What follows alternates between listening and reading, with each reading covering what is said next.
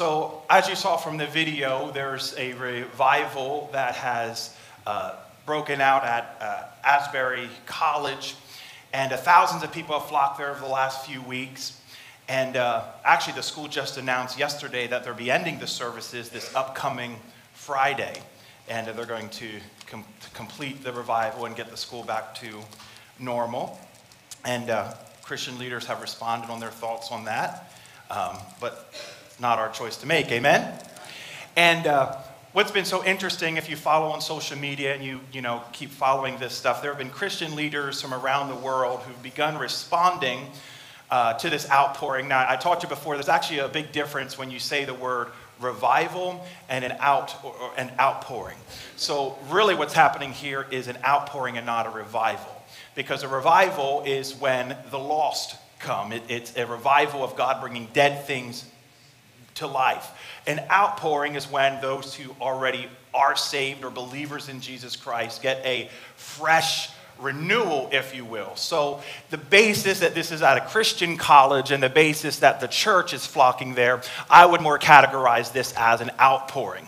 Everybody with me? But for the sake of the title that they chose, we're just going to keep calling it a revival today.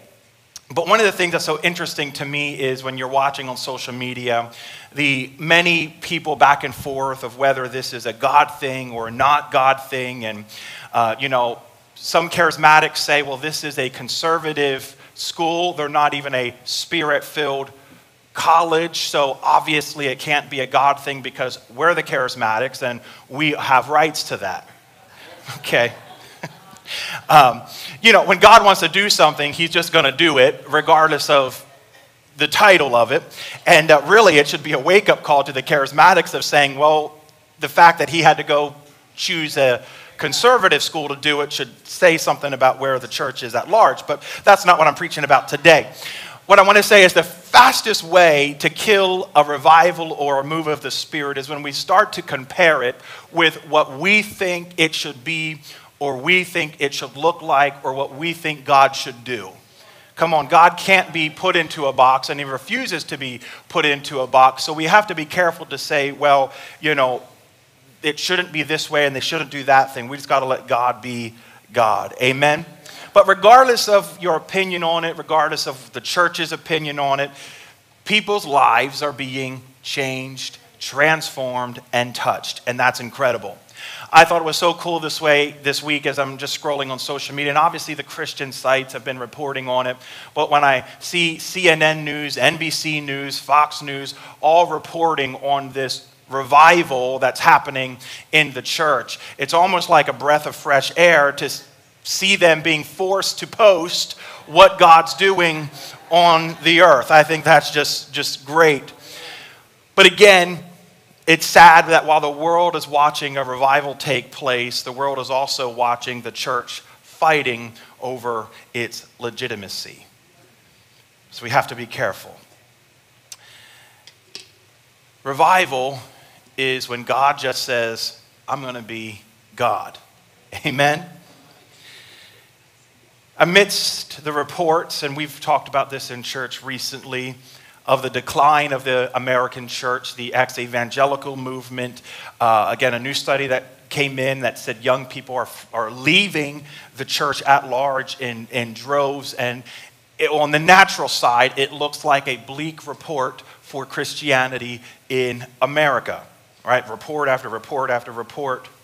When you start to see something like this, it shows you that there is hope yeah. for what God wants to do because he'll take a conservative college in the middle of Kentucky and just say, I'm going to just touch here and pour out my spirit, and the whole world will watch what's going on. And I think it's interesting that he chose to do it with the young people and out of college. And most revivals that break out are begun at a college somewhere. So we have to remember that our focus and our push and our prayers need to be focused in on the next generation because that's where God's heart is beating the most. Amen?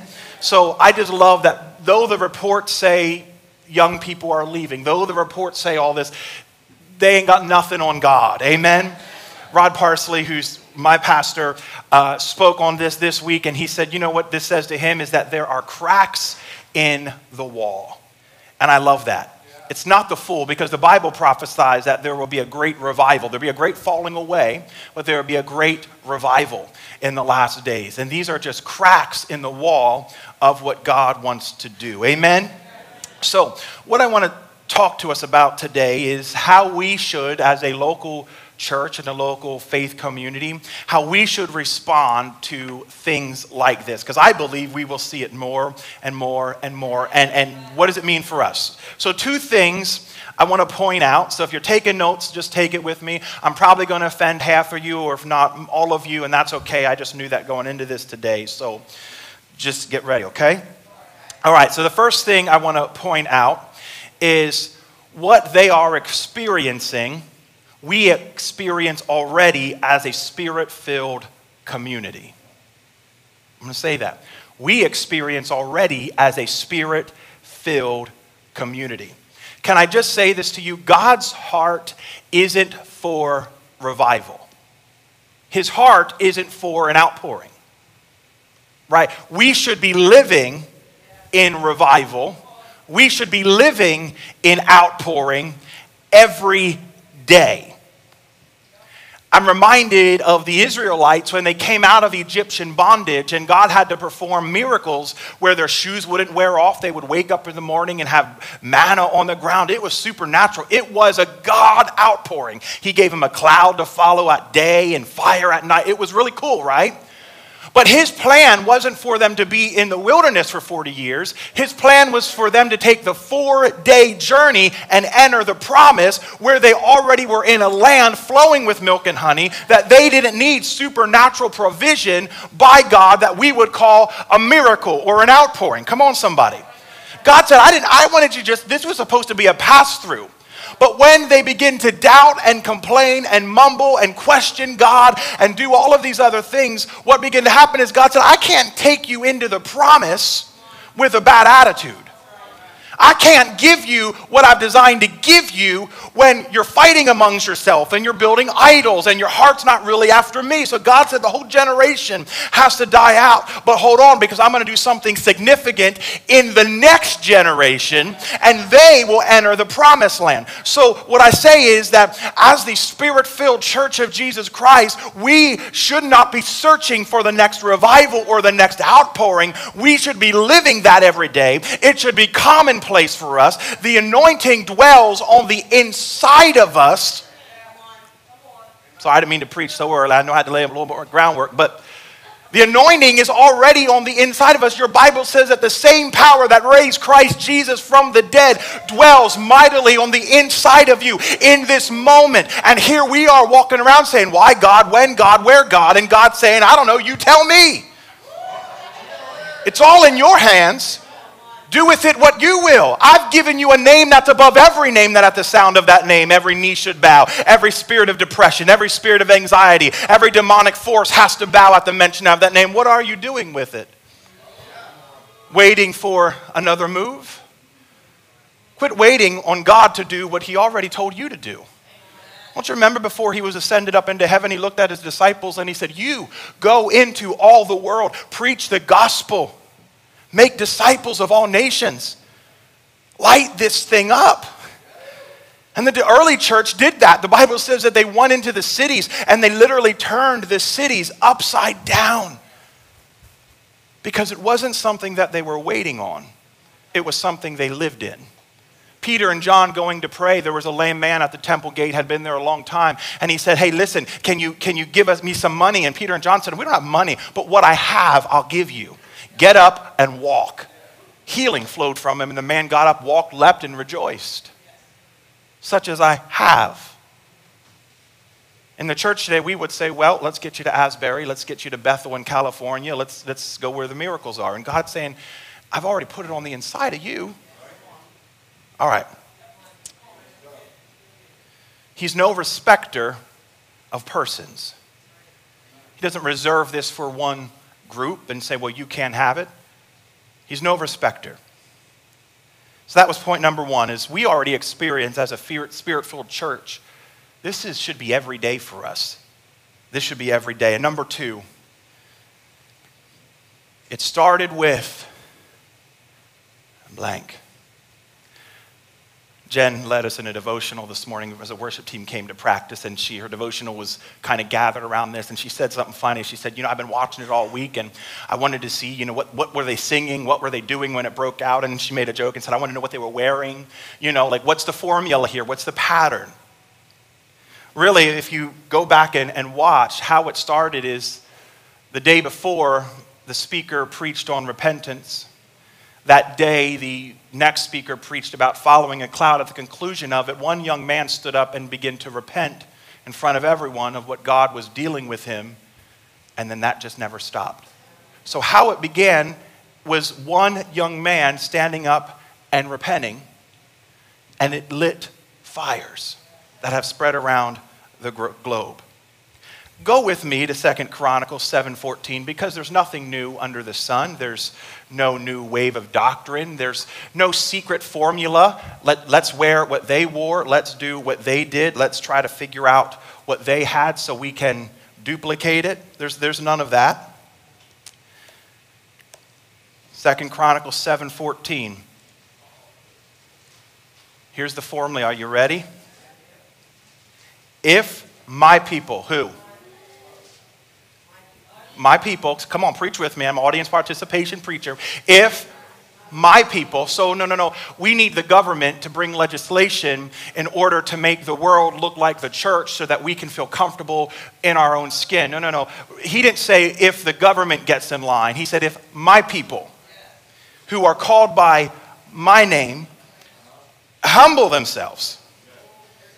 Well, we don't like to talk about humility because, you know, who wants that? And pray. Well, you know, I don't really have time to come to prayer meetings and I don't have time, but let's not talk about that. And seek my face and turn, it's another word for repent, turn from their wicked ways. Here's the God's response. Then, then I will hear from heaven and forgive their sin and heal their land. Can I just submit to you that we have a generation in our church right now who wants the fire, but they don't want the altar? And God says, You don't get the fire without the altar first. If you will hear, if you will pray, if you will humble yourselves, if you will repent, then I will be faithful to my word and respond with fire. So, what we like to do, instead of building our own altars and calling our own fire from heaven, we look around for somebody else's altar that's burning and we try to run and get warm off of their flames. I shouldn't have to go to Asbury to encounter a supernatural outpouring of God. I should be able to walk into my bedroom, lift my voice, and lift my hands and feel the presence of God surround me. My Sunday morning worship experience should be altars flooded with people hungry and on fire for the things of God. That should be my normal. But because I don't want to do humbling, and because I don't want to pray, and because I don't want to repent of my sin, I want to keep doing what I'm doing, it's easier for me to find somebody else who met the criteria and gather around their fires. Okay. We want the miracle, but we won't, don't want to carry the mantle. So, church people, why not my church? Well, you know, if our leadership was different, we'd have, we'd have an outpouring. If he preached like they preached, if they sang like they sang. Well, if you repent like they repented, okay. if you're visiting today, I'm sorry. It's not always this intense. I apologize. But I've got something on the inside of me that I got to get out, and it just is what it is. Come back next week, and I'll be a lot nicer. but do you see what we do? We push the blame. Well, they, if, they, if, you know, if they sing more Holy Ghost fire songs, we get something. If they sang this way, or Pastor, you know, he preached us right, we'd get something. While you're sitting there in your judgmental, sinful attitude, stopping the fire of God from coming down. Come on, somebody. So you always have to remind yourself this thing is all about me. I can walk around like a burning torch even if everybody's cold as ice around me. I don't need you to be in agreement for God to visit me. I don't need you to fan the flames. That's great if you get some brothers and sisters who will fan the flames, but I can have revival all by myself. I was telling Sarah the other day, I'll never forget, I was 16 years old.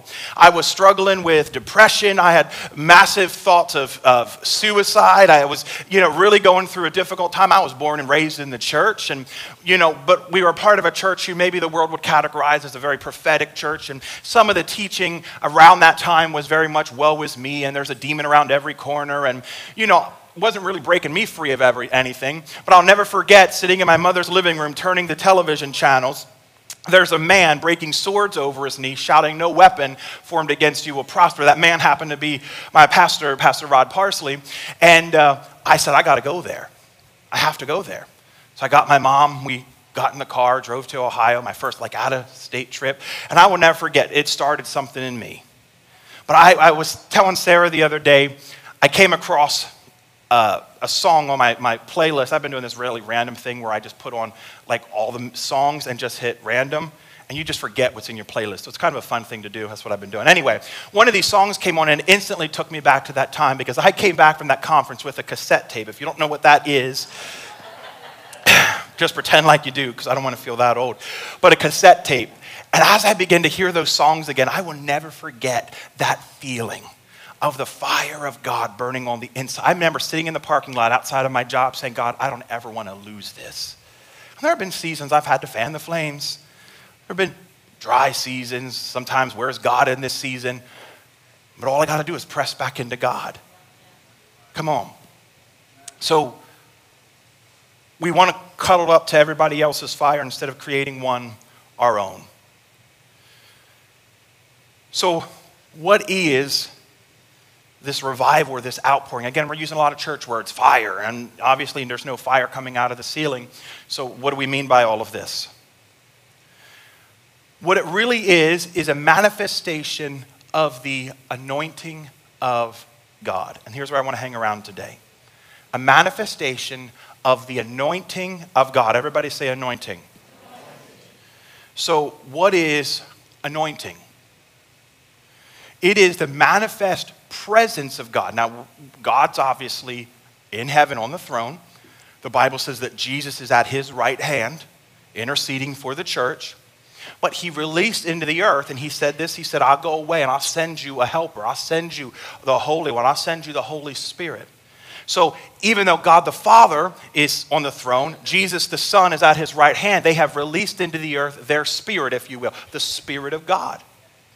And the Spirit's everywhere. He's all knowing, He's all present.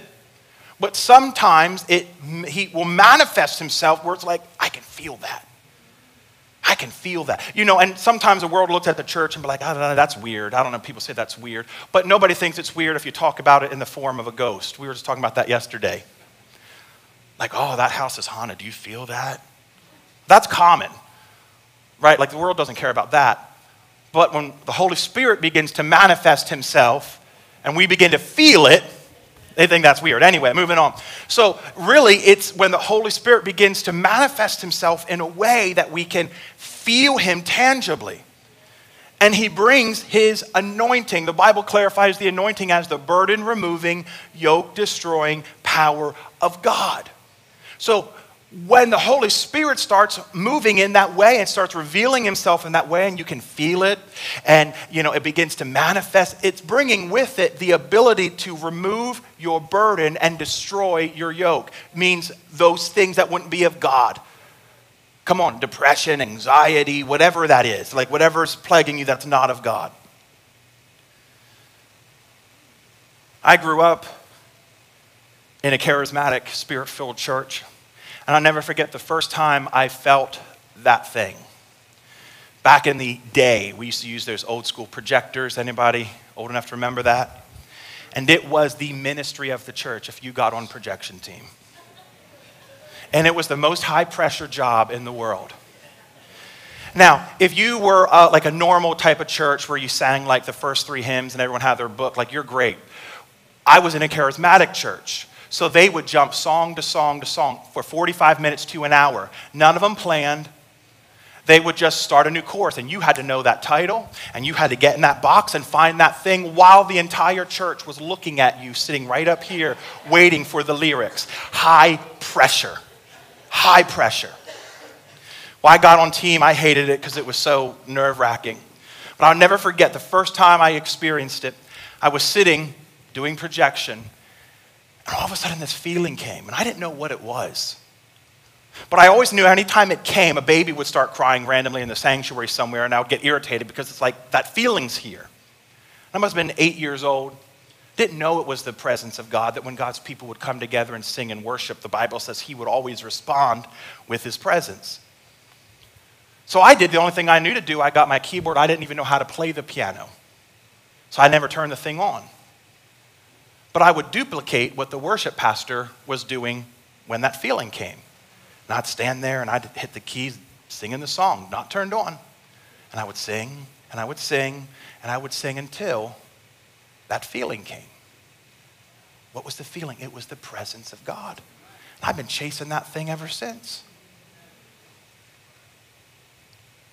I've been chasing it ever since.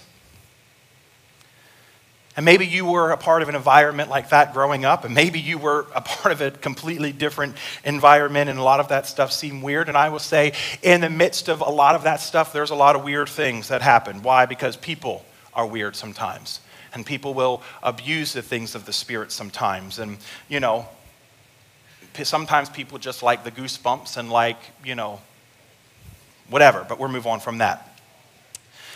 But I am unashamedly charismatic, and I'm always going to believe in the gifts of the Holy Spirit. Why? Because I see it in the Bible. I see that the Holy Spirit's real in the Bible. I've experienced Him Come on, a man with an experience, excuse me, and a man with an argument is always at the mercy of a man with an experience. Your, your argument doesn't trump my experience. Come on, somebody. It's like those armchair football players that are like, you know, massively like overweight and, you know, can't get up a flight of steps yelling at the quarterback of what they're doing wrong. Your argument doesn't trump his experience. All right, that didn't go over well, but we're going to move on trying to make it light in between the heavy. So I've experienced him, I've seen it in Scripture. So I will always contend for prophecy, contend for the gifts of the Spirit. But there are times where people just over spiritualize things, right? Sometimes it's just like, well, it's not that hard and it's not that weird. So, how do we measure the anointing? How do we measure a move of God or the manifestation of the Spirit? What is it you know, who's it from? I want to look at the life of Jesus really quick because Jesus actually had to be filled with the Holy Spirit. You mean the Son of God couldn't do anything without the Holy Spirit? Yep. So Bible says that Jesus was baptized by John, the heavens opened, the dove came down, and the voice of the Father said, This is my Son in whom I'm well pleased. And the Bible says that the Spirit, meaning the Holy Spirit, led Jesus into the wilderness where he was tempted, but then the whole angels came and ministered to him, and he received power and was refreshed. And when he comes out of that experience, we find him in Isaiah 61 or excuse me, we find him in the temple and he's reading a verse of scripture in the temple that was found in Isaiah 61. So I want to read that really quick. So this was a prophecy of the coming Messiah of Jesus. So Jesus walks into the temple after being anointed with the Holy Spirit. He's not really done anything incredible yet. He hasn't raised dead men, he hasn't opened blinded eyes. But listen to what he reads. He says, The Spirit of the Lord God is upon me because the Lord has anointed. He has anointed. Everybody say anointed. Anointed me to bring good news to the poor. He sent me to bind up the brokenhearted, to proclaim liberty to the captives, and the opening of prison to those who are bound. Again, that burden removing, yoke destroying power of God. To proclaim the year of the Lord's favor, the day of vengeance of our God to all who mourn. To grant those who mourn in Zion, to give them a beautiful headdress instead of ashes, the oil of gladness instead of mourning. These are great things, right? The garment of praise instead of a faint spirit, that they might be called oaks of righteousness, the planting of the Lord, that he might be glorified. They shall build up ancient ruins, they shall raise up former devastations, they shall repair the ruined cities, the devastations of many generations. So it's saying that the Spirit of the Lord, the anointing of God, came upon upon Jesus for this reason.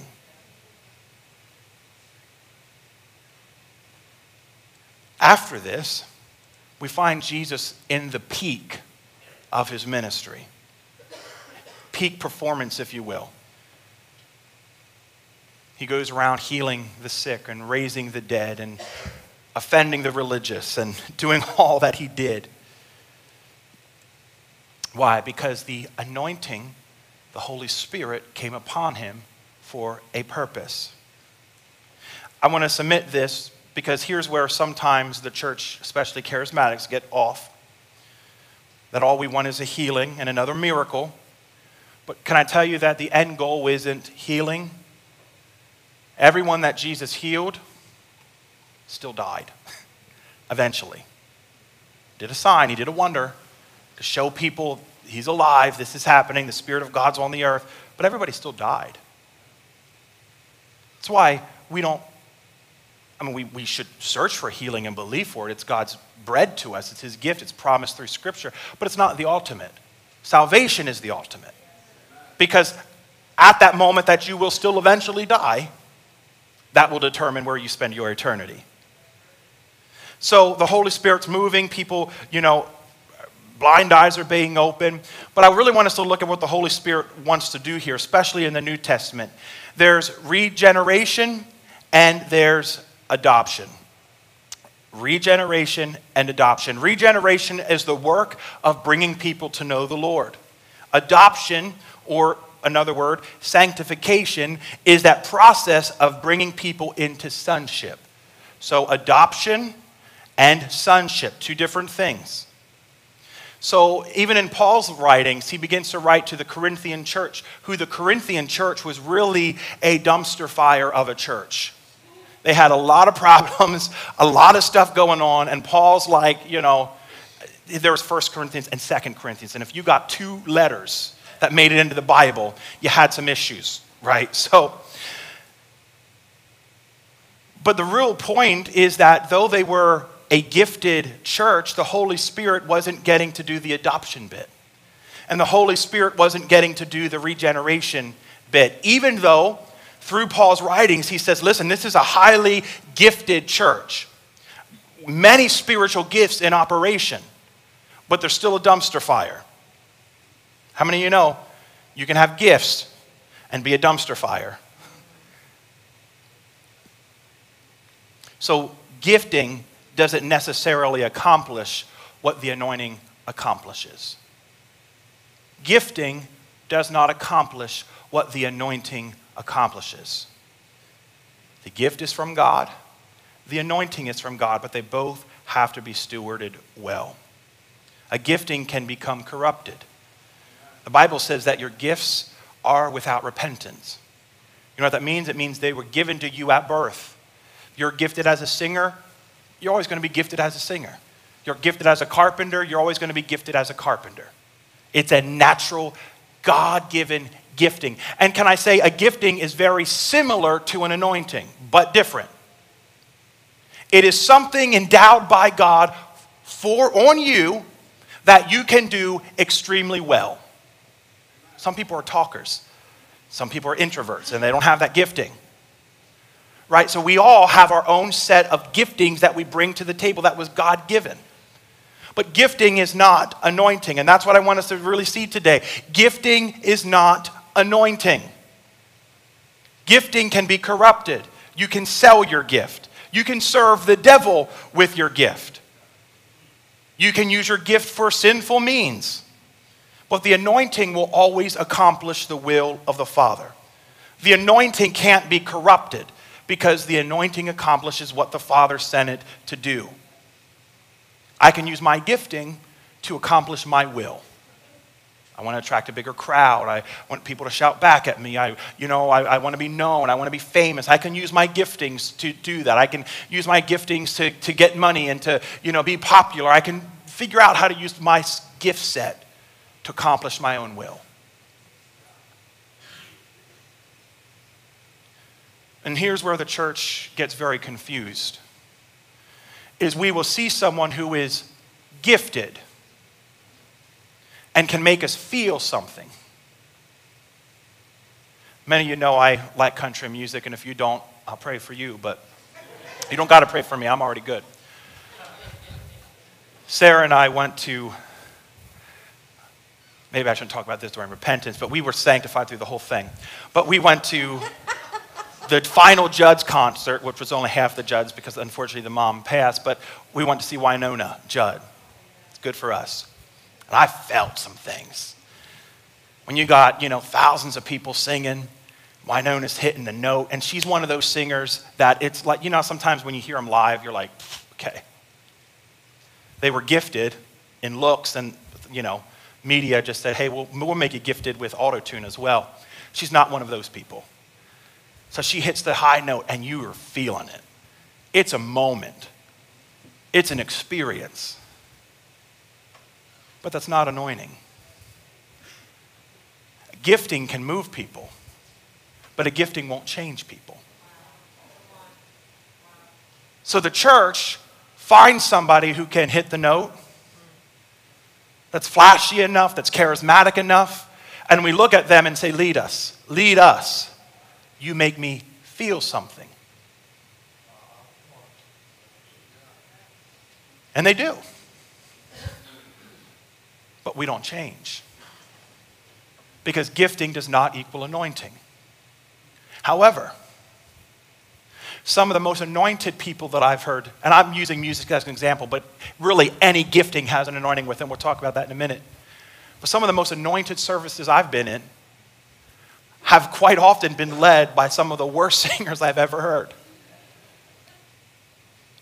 One of the most anointed times was, was at Pastor Parsley's church listening to Judy Jacobs. And I don't know if you ever heard of Judy Jacobs. She's an old school singer, but she has this raspy voice. It wouldn't do anything for anybody in secular world. But I, can I tell you, heaven opened over that place. And I left changed. Why? Because the gifting made some space, but because she walked right before God. He took his anointing and put it on the gifting. So now, if I'm in the presence of the anointing, I'm not just being moved in my flesh, but I'm being changed in my spirit. So I can have two people stand on a platform, both sing the same songs. One is incredibly gifted and can get you on your feet quick. But the other one can maybe not hit every note right, but there's an anointing on him. And it just is different. It breaks something. It opens something. People are begin to cry and they begin to weep and they, you know, and it's not fleshly. It's God doing something on the inside. So what we have to be careful of, church, is that we understand what the anointing is and that we pursue the anointing and not simply the gifting. So what's revival anyway? What's an outpouring? The purpose. Everybody wants revival? The purpose is to lead us into repentance. That will bring maturity. I don't like to talk about it, but everybody I hear on the news or posting about what they've seen and experienced, majority of them are just saying their people are repenting everywhere. They're crying and asking for forgiveness of sin. Again, I can do that in my living room. So we want revival fire. Get ready to change your life.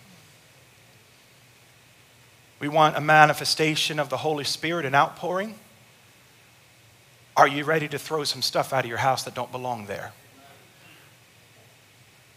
Are you ready to finally change your tongue and what you've been saying and the sin that you've been living with? Because if you're not, then don't be asking for a revival. Don't be asking for fire. It leads us to repentance that brings maturity. We are a son of God at salvation, but we become a son at growth. You with me? I have two sons, one seven and one's like eight months. I say like eight months. I always have to look at my wife. Somebody asked me the other day, how old is he? And I'm like, oh my God, I don't know. I went to the doctor's office, and maybe this is just a guy thing, and maybe it's just a me thing. I don't know. I remember the first one's birthday and the second one's because it's close to Sarah's, and I, I made sure I remembered Sarah's, like drilled in my mind, because you never want to forget that, man. But they asked me what the third one's birthday is. And I'm pulled out my phone, Sarah, what's her birth date? Like, quick, quick. And the lady looked at me and she said, You are the parent, right? I had to put my head down in shame. Yes, I am. anyway, I still, so anyway, she had to send me a little text message and I saved the picture of all their birthdays, so I'm good now. But anyway, my point is, my, I said all that to say is, my younger son is in diapers. So he poops himself a lot. It's a mess. And I pray to God that he does it on Sarah's watch. My older son, who's seven, doesn't poop himself. But he has some chores. He lets the dog out. He cleans up his plate from the table.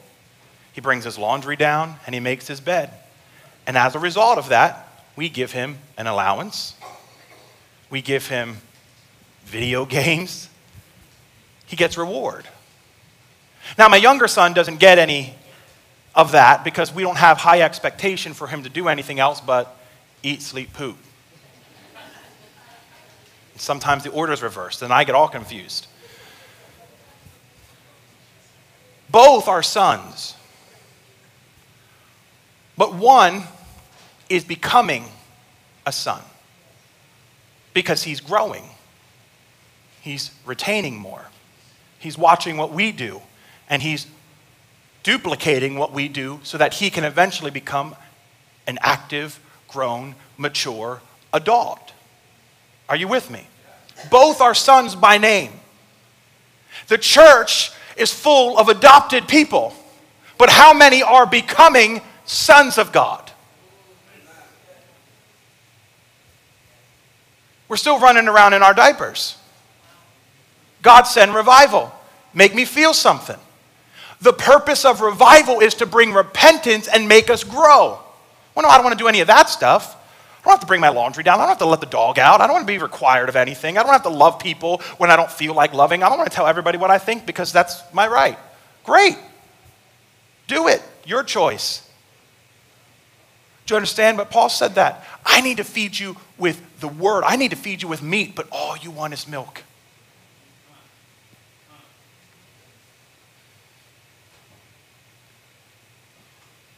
Again, I apologize that it's heavier today. So, as you become more like the Father, then the Father brings and gives you more authority and ability.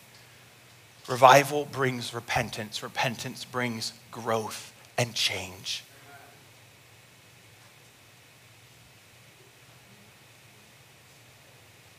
That's what the anointing is. It's something that is imparted to people on a spiritual level that brings spiritual wisdom for somebody else. Spiritual wisdom for somebody else. You can be an architect, not a singer, not on a platform in a church, but an architect and build buildings. But you can have words of wisdom and you can have strategies from heaven and you can bring uh, corporate and individual growth and maturity because there's uh, an anointing, not just a gifting, on your life. There are some people in our church that I'll call for different things. We have problems with the screen, I know who to call. Why? Because some of us have wisdom and it'll take us like five years to figure it out, but somebody else in the building, and I'm speaking to Marianne back there today because we had some problems last week and she came in and like in two seconds was like, there, it's done. And I always, and I bring that up to say this, is that she didn't know anything about it, but there's an anointing on her for that stuff. It's like if you have a problem, I don't ever into her after church, like fix all this for me. But certain people are like that. They just, there's an anointing on their life for certain things, and it just works. You can be a parking lot attendant and say hi to somebody, and the smile that you have breaks something on the inside of somebody. Why? A hundred people have smiled, but you have an anointing on your life. And that anointing made the difference. Are you understanding what I'm saying today? Don't just stop at gifting. Go after anointing. Don't just settle for, well, this is. To go after anointing. It makes the difference. it brings the impact. Let's not just have good church services, let's have anointed church services. I don't want people to come and leave and we're all the same because we could all done something better with our time. We could be out boating right now, not right now, but you know, in the summertime. We could be doing whatever we want to do. Don't have to worry about any of this. But there's something that happens when God's people come together. There actually are two types of anointing. One is a corporate anointing. The Bible says that when my brethren dwell together in unity, he releases the blessing over them. That's a scripture. When we come together and we're in unity, and that's why, you know, we sing songs. Why? It's the one time that we're all saying the same thing. You know, there's power in that. Actually, the Bible says at the Tower of Babel, they were all had one mind to build that tower. And God said because they were in unity, He had to come down and disrupt their language, or they would have built the tower to heaven. And that's a lesson.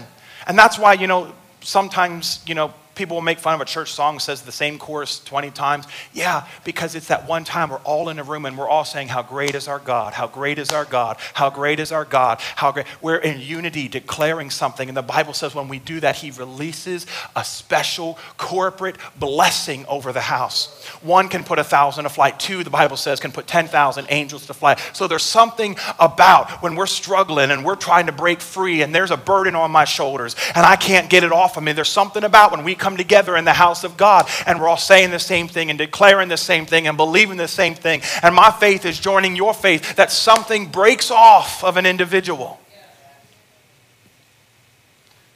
And that doesn't have to be at a revival on the other side of the state somewhere. It can happen today in this room if we get together. There's a corporate anointing which comes from what we all individually bring, what we bring collectively. Where the grapes are, that's where the wine is, right? Team, you can come.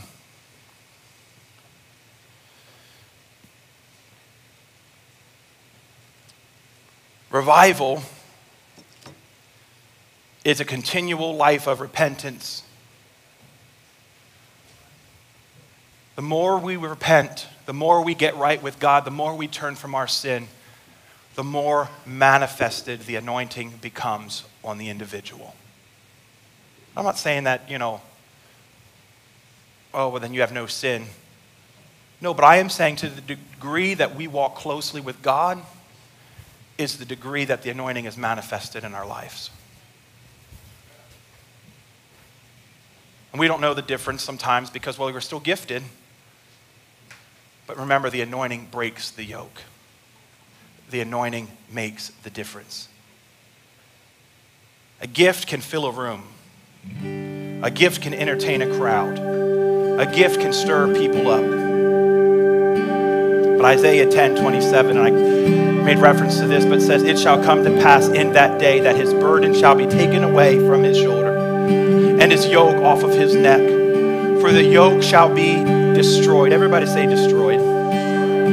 Destroyed. something's destroyed, it can't be put back together.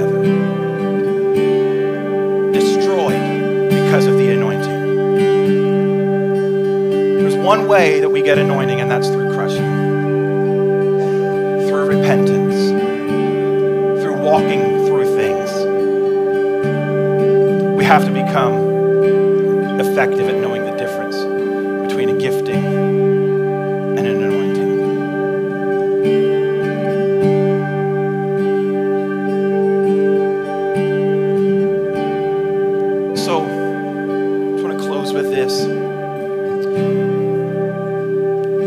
sometimes after a conference. I remember a few years ago, Elevation Worship came to Redding, and a group of people from our church went. After that conference, somebody came up to me and said, Pastor, it was so good. And the guy had talked about worshiping and how we practice in the presence of God. How, like, when they practice their songs, they still worship I think our team should do that. Now, what I wanted to say is get thee behind me, Satan. But I just smiled. The reason is this person barely came to church, barely was present. And when they were, they brought with them all kind of problems and complaints. And I wanted to say, yeah, we do that week in and week out while you're not here. you know, so get on board. But I say that to say is sometimes we can come from an experience like that, fired up, and we want to run and we want to put it on the church's shoulders. Why don't we? Why don't we? Let's have a revival. Why don't we? Let's have a revival. Let's see a move of God. But you know, it's not my job to bring a revival to our church. It wasn't the dean of the school who stood up and said, Hey, revival time. Wasn't the worship leader who announced, Hey, make sure you lift your hands extra high today, revival's here. It was one student who stood up and said, I'm wrong before God, and I got to make it right. And it opened the heavens, and revival came. So, to every person who wants to say, Pastor, let's have a revival, I want to look back at you and say, let's have a revival.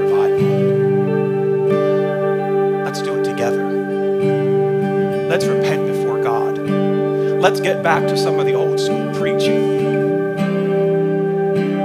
who says, God, convict me of sin. Get it out of me. Break me, God. Pastor Jason took us recently through, if you watch chapel services on, on Tuesdays, he took us through some of the Psalms, and one of the things he brought out is the majority of the Psalms are Psalms of lament. Of David crying in his brokenness before God. We know Psalm 91. Thousand shall fall at my left hand, 10,000 at my right. But two thirds of David's writings were David saying, God, break me. God, I'm broken. My sin has pulled me from you. My sin disgusts me. Draw me close to you. Re- pull your judgment from me, God. Save me. I think we need to get back to that type of preaching again. Do you agree? Last scripture, you can stand on your feet, Psalms 24 3.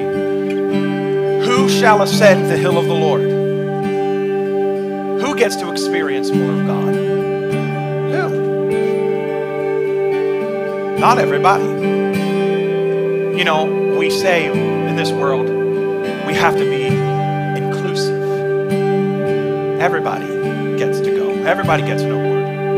You know Christianity isn't inclusive? It's actually exclusive. Those who call upon my name will be saved. There's a requirement there. You don't just get saved because, well, God's love. No, you got to choose this thing. Who shall ascend the hill of the Lord? Well, in our modern day culture, we'd say, well, everybody should get to go. But nobody should be left out. It's not fair. It's not how God talks. Shall ascend the hill of the Lord? Who shall stand in his holy place? Here's who He who has clean hands and a pure heart, who does not lift his soul up to what is false and does not swear deceitfully. He will receive blessing from the Lord and righteousness from the God of his salvation. It's exclusive. It's inclusive that everybody gets the same opportunity. Exclusive in that only those who choose get to go. I'm not saying this morning that you have to be perfect because none of us will be perfect until we are raptured. We're out of this place or die by death. But I'm saying there has to be a heart desire for the more of God and the less of me. That we would just, again, I just want to sing this chorus and then I'll we would again get back to this place where this kind of stuff would be our prayer. Lord, prepare me to be a sanctuary, pure and holy,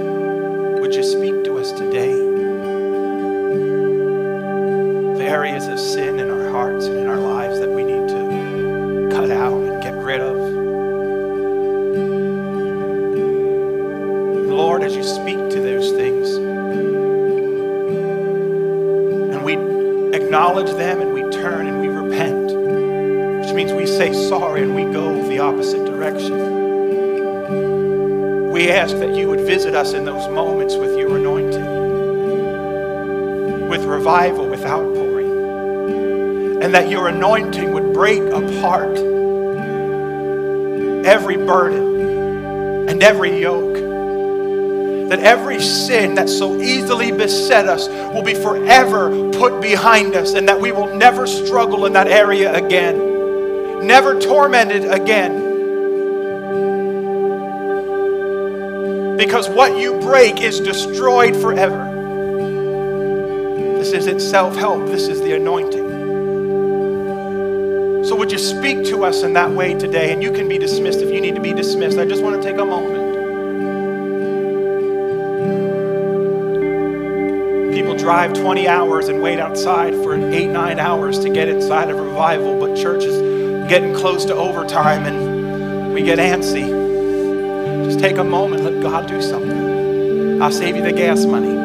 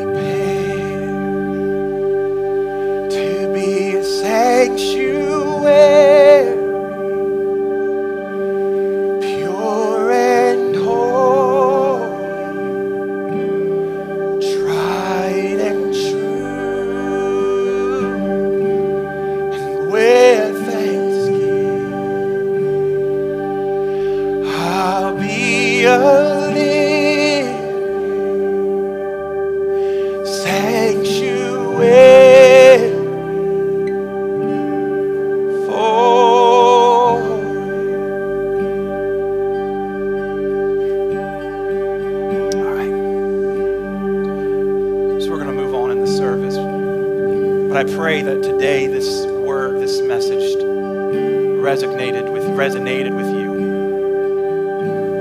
that you can look at things that God's doing, the little breaks in the wall, like the outpouring at Asbury, and have hope. God hasn't lost America. Revival's coming. Brings us hope. But that you could look at things like Asbury and realize, like the prodigal son, you remember when he came back? And the son who never left, got angry, that said, How come you threw a party for him? And the father looked at the son who had been home the whole time and said, You could have had this anytime. Is that we would see things like the outpouring at Asbury. And if God leads you to go, then go, honey. Soak it up. It's good. But realize that we've been in the house the entire time. And we can get it anytime we want. The altars are open. Heaven is open in this place. You don't got to wait. You can be driving in the car and have heaven invade you and pull off the road with tears running down your face and have a revival with you and God all by your lonesome. You can stand in the shower and lift up your voice to God as raspy and off key as it is, and God will respond to you and He'll fill that place with His anointing and His power, and the, the weights will break off of your life. You have been in the house the entire time.